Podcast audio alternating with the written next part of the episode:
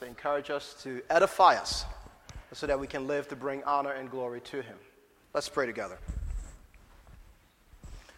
Great God and our loving Heavenly Father, we come into your presence once more to thank you for who you are. You are the King of kings and the Lord of lords, the High King of heaven.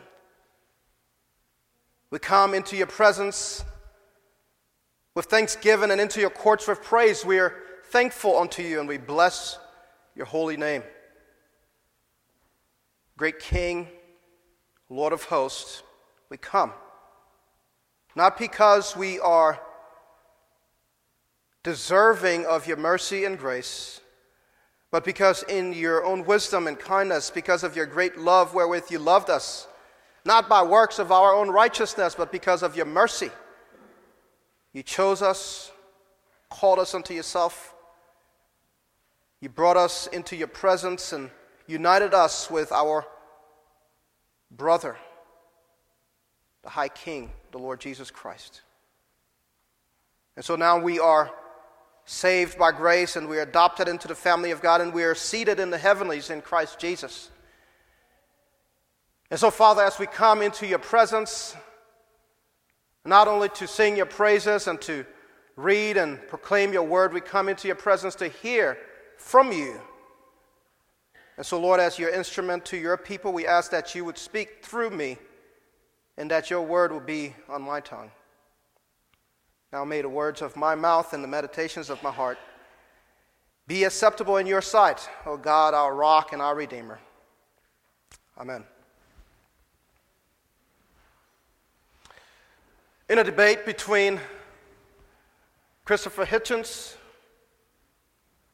and Frank Turek, uh, Christopher Hitchens, many of you knew, uh, know him as one of the four horsemen, as aware of the new atheist movement. Uh, someone from the crowd, someone from the audience asked a question. It was brought through the moderator, and the question was simply this If God does not exist, what then is the purpose of life? This is a fitting question, obviously, for someone who's an atheist. How do you try to determine what meaning life has?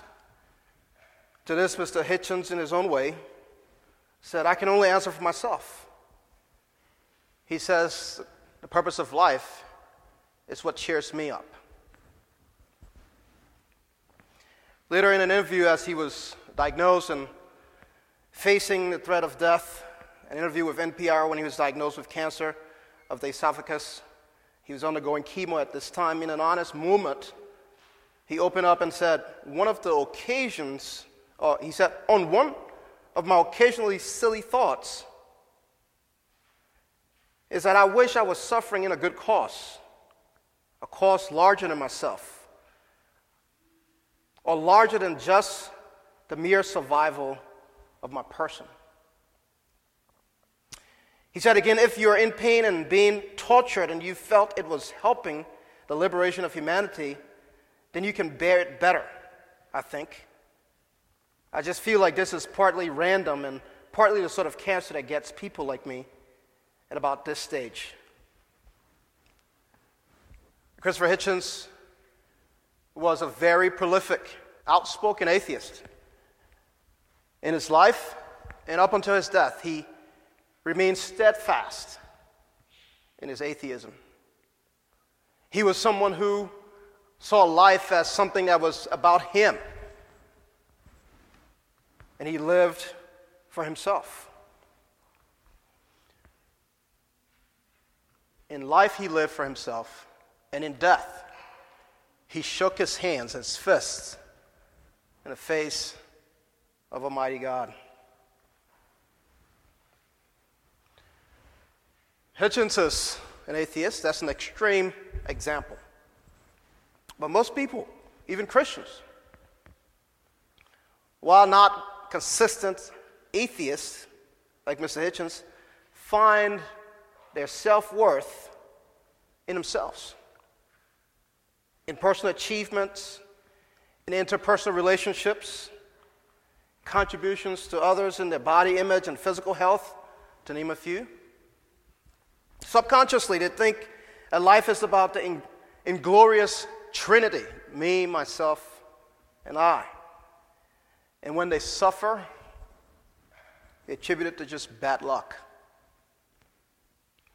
But how should the Christian consistently think of himself in relation to those around him, or her, and in relationship to God? How should the Christian consistently think about himself in relationship to reality? What we find in Acts chapter 20 is the Apostle Paul's portrait, as it were, an image, a narrative of himself, his exemplar explanation of what it means to be someone who is self consciously Christian. And so, what Paul does in this chapter and in these verses we're going to look at is paint a picture for us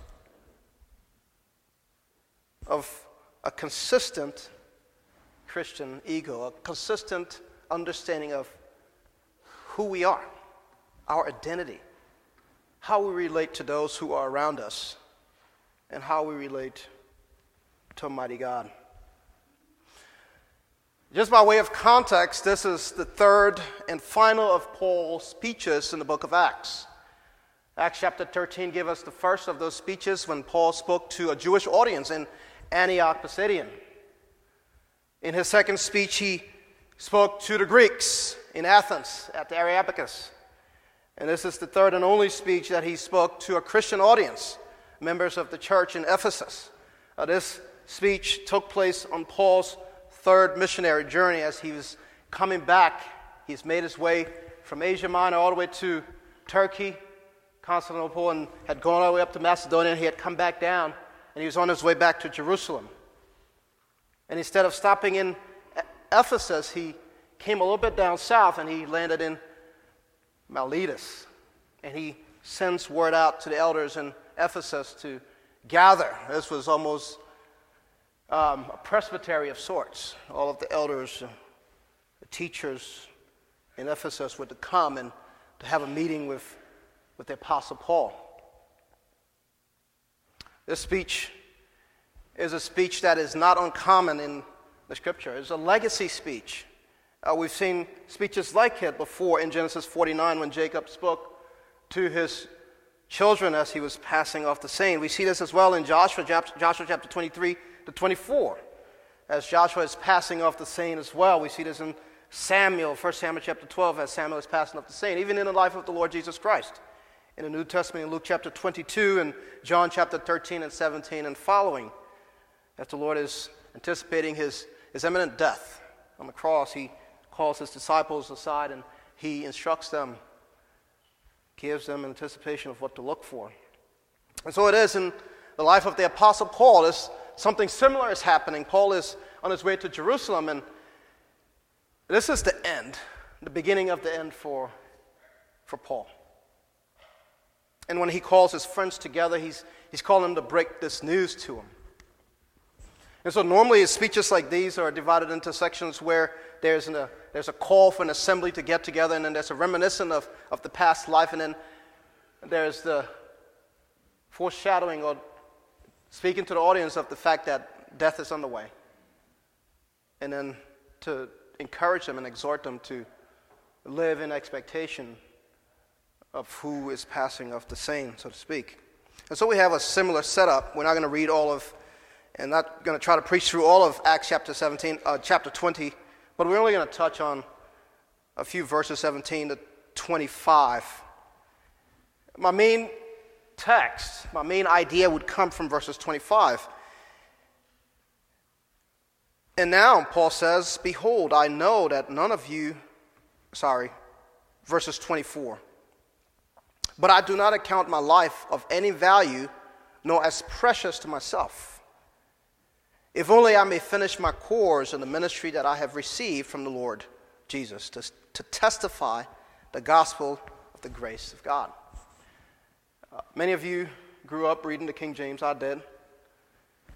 But the beginning of that verse, verses 24, in the King James, it says that Paul responded or Paul retorted after he had given examples or after he had explained why he had gotten them together and explained to them his purpose in life, he had said, But none of these things move me. None of these things move me. So, what we're going to look at as we consider these passages is how does Paul demonstrate to us? How does he paint this portrait of a consistent Christian self identity? How do we think of ourselves? What gives us worth? Is life about me, myself, and I? Or is there a greater purpose to life? What is it? Those of us who have been Christians for any number of time already know that. But do we live it out? Consider first, verses 17. Paul calls the, the elders together, talks about his past. He says, From Miletus, he sent to, the, to, the, to Ephesus and called the elders of the church to come to him. And when they came to him, he said to them, You yourselves know how I lived among you the whole time from the first day that I set foot in Asia. 19. Serving the Lord with all humility and with tears and with trials that happened to me to the plots of my Jews, to, to, to the plots of the Jews. What is Paul doing here in this first section, 8, 17 to 19? First, he's, he's looking back and he's telling his friends, I have been a consistent Christian. I have lived my life to the glory and honor of the Lord Jesus Christ. He says, You can testify of this in verses 18. You yourselves know how I lived among you the whole time from the first day that I set foot in Asia. When Paul comes to, to Ephesus, he comes, he plants a church, and he stays in Ephesus for a lengthy amount of time. And he's going to tell us that he was consistently living out his Christian faith. When Paul came to, to Ephesus to preach as a missionary, Paul didn't come with, with great erudite. He wasn't coming with impressive speech. As a matter of fact, the scripture tells us that he was someone who, like the Lord Jesus Christ, he wasn't quite someone that people would be pleased to look at. He had an ailment, and there was an eye infection, and he was probably hunched over, and he didn't look like the most pleasant person. To add to that, Paul had had a difficult life. Ever since his conversion, he's preached, and everywhere he's went, he's been beaten and shipwrecked and stoned and left for dead. But yet, when he comes to his friends in Ephesus, he tells them that when I came and I ministered among you, my life was not about myself. I wasn't having a pity party. I wasn't someone who was trying to impress you with my rhetoric. I wasn't trying to uh, uh, uh, reflect on my background as a Pharisee and trying to impose on you the laws of the Jews. I was someone who was consistent.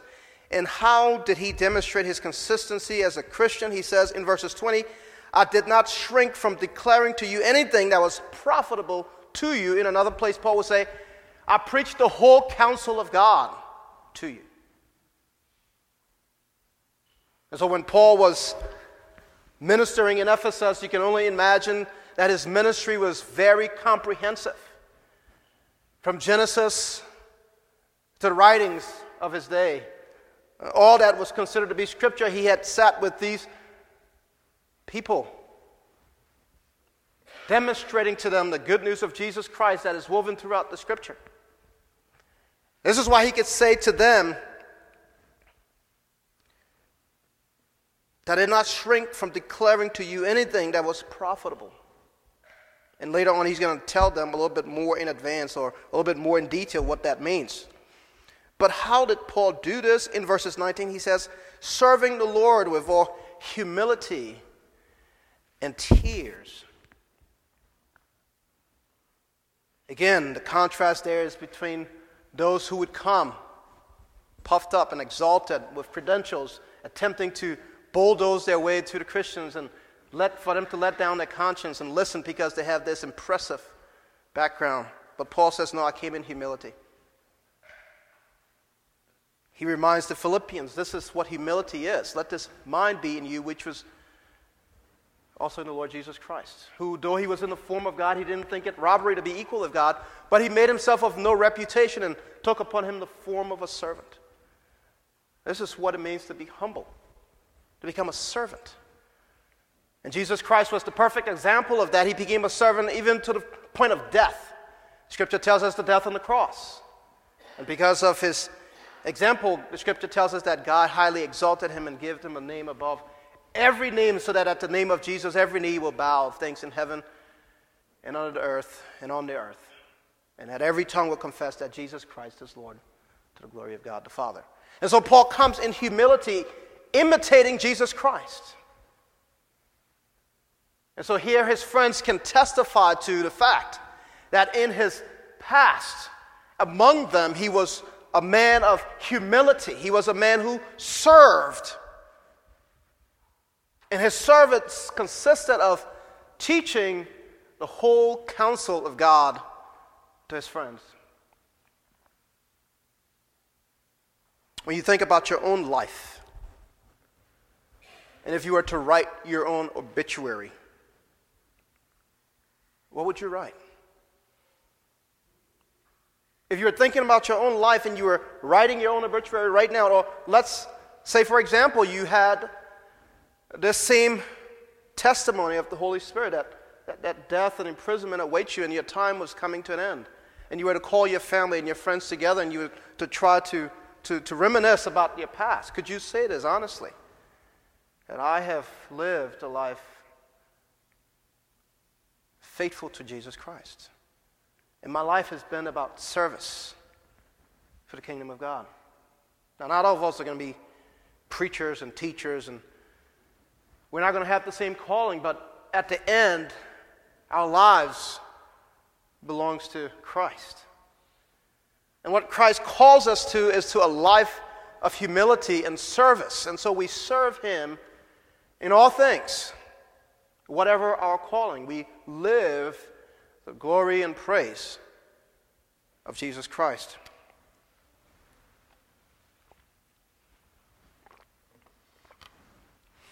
Paul, secondly, speaks of his present condition. Verses 22, uh, 20 and verse, verses 20 and 22. In verses 20, he says, I shrank, I did not shrink from declaring to you, to, to you anything that was profitable, teaching you in public and from house to house. 21, testifying both to Jews and the Greeks of repentance towards God and of faith in the Lord Jesus Christ. He says, And now, now, I'm going to Jerusalem, constrained by the Spirit, not knowing what will happen there, except that the Holy Spirit testifies to me in every city imprisonment, and affliction awaits me. I've been faithful. But I'm going to die. I'm not just going to die, but the rest of my time away from you, I will be met with imprisonment, I'll be met with chains, and I'll be suffering. Imagine getting a diagnosis. You have cancer, and like Hitchens had. Prognosis is maybe three months or so. You're going to go through chemotherapy, and you're going to die anyway. The suffering and the pain. As that starts to sit with you, how would you handle that? How would you handle that? Here, here is someone who has up until this point in their lives, since their conversion, have suffered. But in the midst of his suffering, he's consistently lived out the truth. Now he's been constrained by the Holy Spirit to go to Jerusalem, and, and, and, and more suffering is waiting for him there. Don't you think that Paul should take a break? Take, take some time off, right? Find somewhere and, and, and just lay low for a while because this is it's going to get intense. Isn't that what most people would try to do? The Spirit testified to me that if I leave this place, if I leave Miletus and, and head back to Jerusalem, I'm going to be in prison. I'm going to be put in chain. I'm going to suffer. And, but yet I'm still going because that's, that's, that's where God wants me. That's the ministry that God has called me to. And yes, I'm going to undergo suffering, but, but still. Do you think that what Paul is saying here is almost contradictory to what we generally believe? That if you just do the right thing and live properly, and, and all of a sudden your life will just be good and things will be fine and you prosper? This is not Paul's experience. Ever since he became a Christian, he's just been suffering. He hasn't had any relief. As a matter of fact, when he had a thorn in the flesh, he sought the Lord three times. And, and the scripture says, the Lord said, my, my grace is sufficient for you. I'm not going to heal you, Paul, but I'll be with you. Like Shadrach, Meshach, and Abednego in, the fiery furnace, God is with him in the midst of his trial and afflictions. But how does Paul think of himself? In another place, he says, For me to live is what? Is Christ. And to die is gain. In Romans, he says, These light and momentary affliction, he calls all of his trials and, and suffering light and momentary affliction that is going to bring about a great weight of glory in the age to come.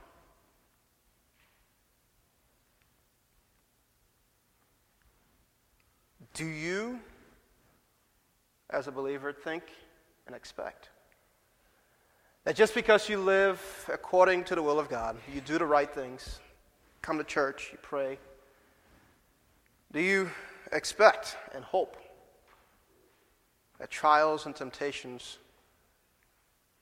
will not come.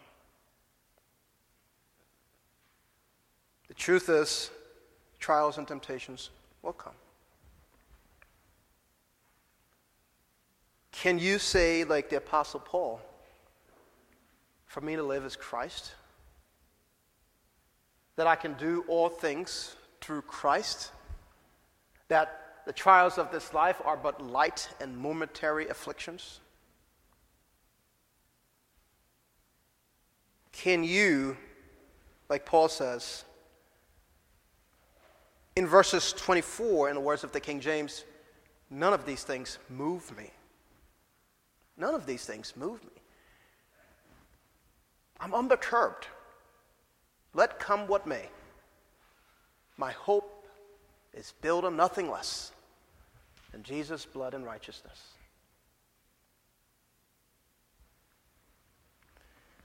On Christ, the solid rock, I stand. All other grounds sinking sand. Can we say that in our souls as we sit here? If we can't, we need to rethink who our sovereign God is and what our relationship is to Him. What is our sense of ourselves. So often, when we're thrust in the midst of circumstances, when trials are coming and we can see them, as we're going from one trial to the next, and we're suffering and we're reeling and we're getting into another one, the question often we ask is, why me? Why me? Am I ever going to get a breather? Why do I keep suffering? But you know, Scripture says that all things work together for good. Do we believe that? That all things work together for good to those who love God, to those who are called according to his purpose? That even our hardship and our suffering, even as Paul's experience, is also working for a greater weight of glory? Do we believe that our sovereign God, who holds tomorrow, holds our hands. The God who's looking down to the corridors of time and space, who sees the end from the beginning, who the scripture calls Alpha and Omega, beginning and end. Can we trust ourselves into his hand? Can we say, like the Apostle Paul, I'm crucified with Christ, nevertheless I live, yet not I, but Christ lives in me. And the life that I now live, I live in the flesh by the power of the Son of God who loved me and gave himself for me. Can we say, like the Apostle Paul, none of these things move me? And I do not account my life as of any value? Do we think highly of ourselves? Do we think God owes us something? Often I do, if I have to be honest. When life isn't going my way, I always say, I don't deserve this. I know sometimes it can be tried and cliche when somebody, when you ask somebody, How are you doing? they say, Better than I deserve, even though you know they're experiencing hardship. It's tried and somewhat cliche, but it's true. Every day we wake up and we get to live for the Lord, we're doing better than we deserve. How many people never wake up in the morning? They pass in the glory on the deathbed while they sleep. We're here. We're in the land of the living. We've been given another chance. What do we think of our own lives? Are our lives for us to eat and drink and be merry? What do we think of ourselves? We live in a culture that is so wrapped up in this whole thing about self control, not, not self control, but self image or self esteem. And everybody is just always pining and moseying about living to boost their self image. Everybody wants to feel good and want for things to always be right. Because if it doesn't feel good and they're always experiencing hardship and trials, it, it, it lowers their self esteem. What is our self esteem rooted in? Where is our self esteem? Where do we find our self identity? Paul is saying, I don't have esteem in myself. And my life is not about my self image. I don't find my hope in the fact that I'm in good health, that I have prosperity, or I have great learning. He says, I do not account my life as any value. I think my life is, I don't have any weight as an individual. My life is worth nothing to me. Now, my Paul is not, not going down the rabbit hole of saying, like Eeyore, woe is me, you know, I'm, I'm just dumb and things it's just bad, da da da da. Paul is not going there. Paul is putting himself in a position where he's contrasting the reality of those who are without Christ and those who are in Christ. Those who are without Christ, like the atheist, live for himself and what would bring him pleasure.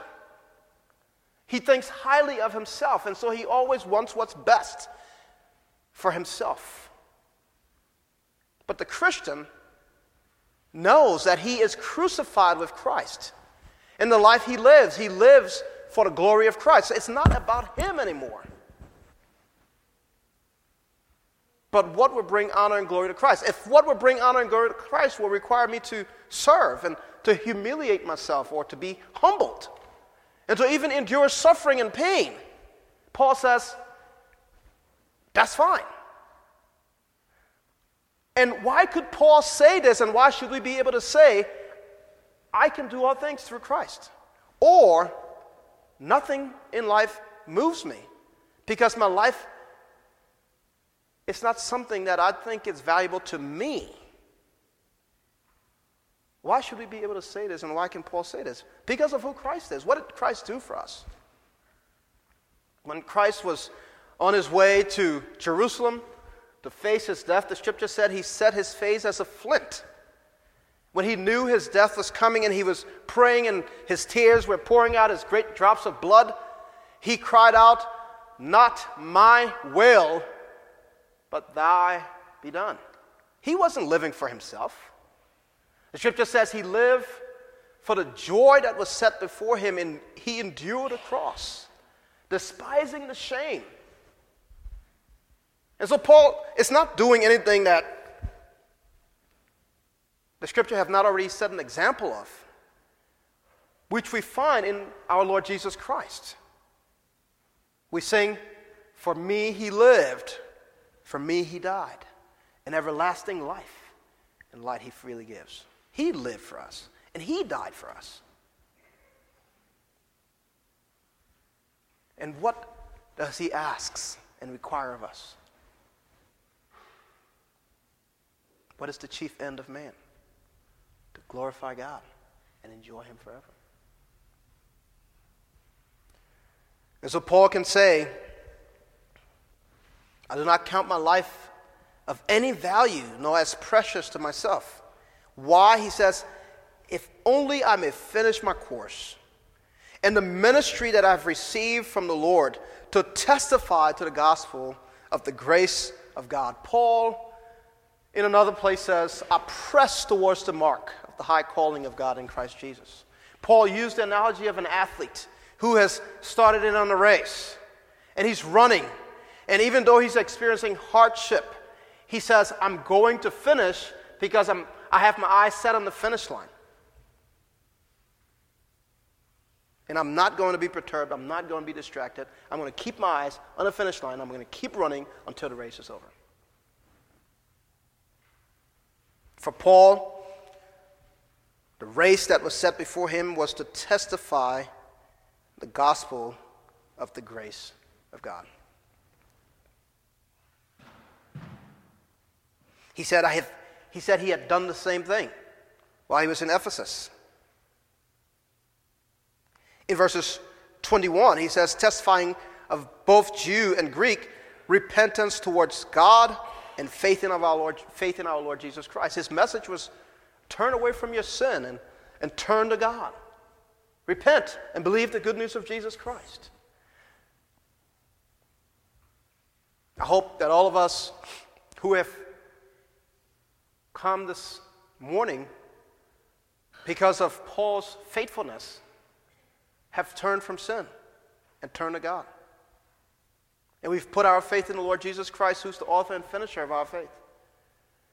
If you're here this morning and you're without Christ, Paul, through the scripture, calls.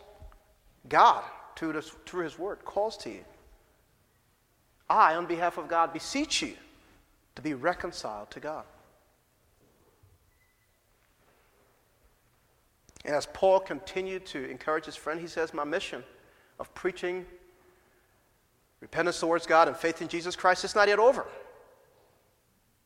And even though I'm going to be delivered up in Jerusalem, chains and imprisonments wait me there, I still, have a, I still have a mission to finish. The finish line is still ahead of me. I'm not done yet. I'm going to go ahead and I'm going to finish the race that Jesus has set out for me.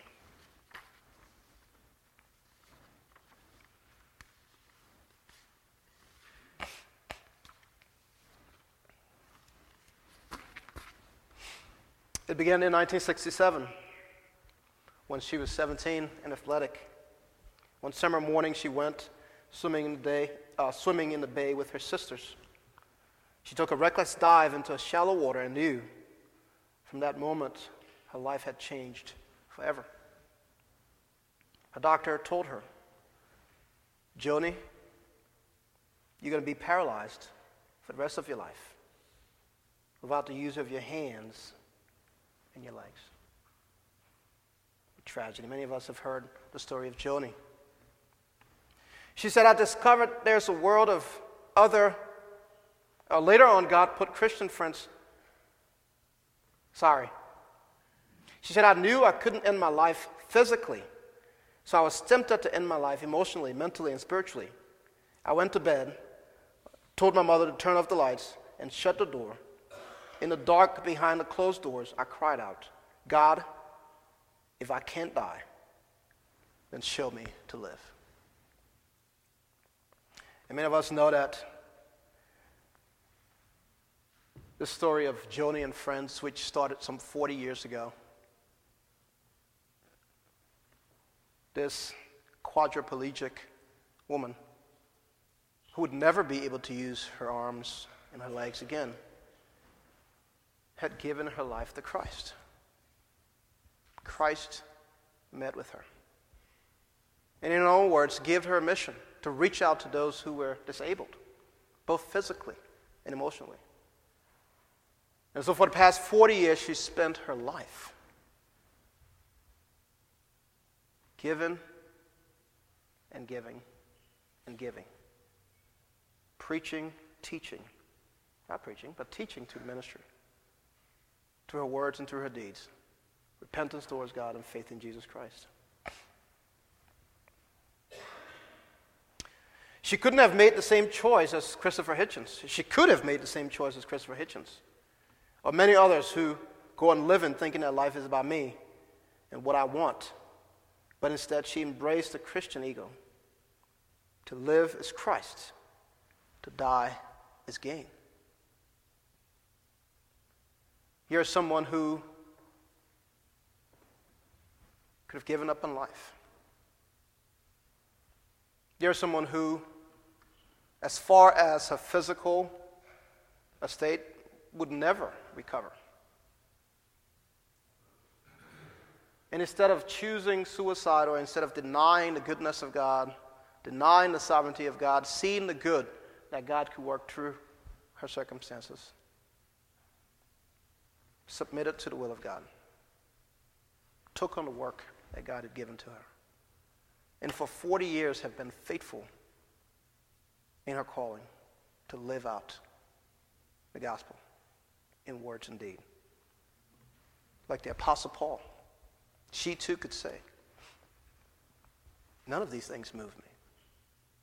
Suffering, it's okay. I'm doing it because I have a purpose in life, I have a goal that God has given me. Pain, it's fine. I have a good shepherd, the healer, the one who provides the balm in Gilead. If he chooses to, he can heal me. But in spite of the pain and in spite of the suffering, I'll continue moving on because I have a race that is set before me. Can we say the same? These are hard things to think about. You know, none of us have been faithful. I, I haven't. But I'm a messenger. I'm not living this out perfectly, and I, I hope to. And I pray that the Holy Spirit will give me the grace that I need. And I hope that He gives you the grace that you need to live the life that He's called you to live, to be consistently living out a life that says, For me to live is Christ, to die is gain. Let us pray.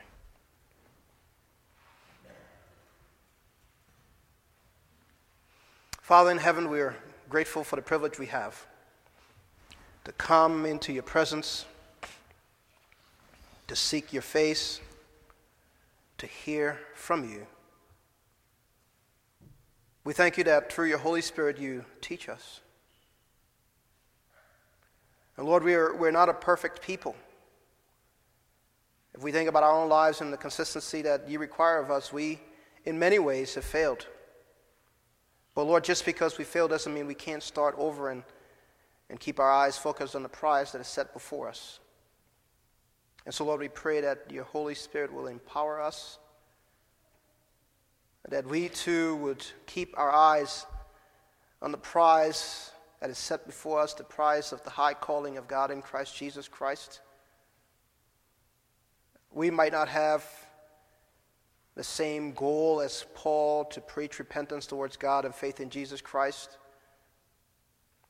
But all of us have been called to faithfully live out our Christian life, to be witnesses of the things that we have believed, the things that we've been assured of, of our faith in Christ Jesus, to live for the glory and honor of our Lord Jesus Christ. We pray that you'll help us, give us the grace that we need to do that. And we pray that you'll be honored in helping and giving us the faith and grace to live to bring glory to you. We pray and ask all of this in Jesus' name. Amen.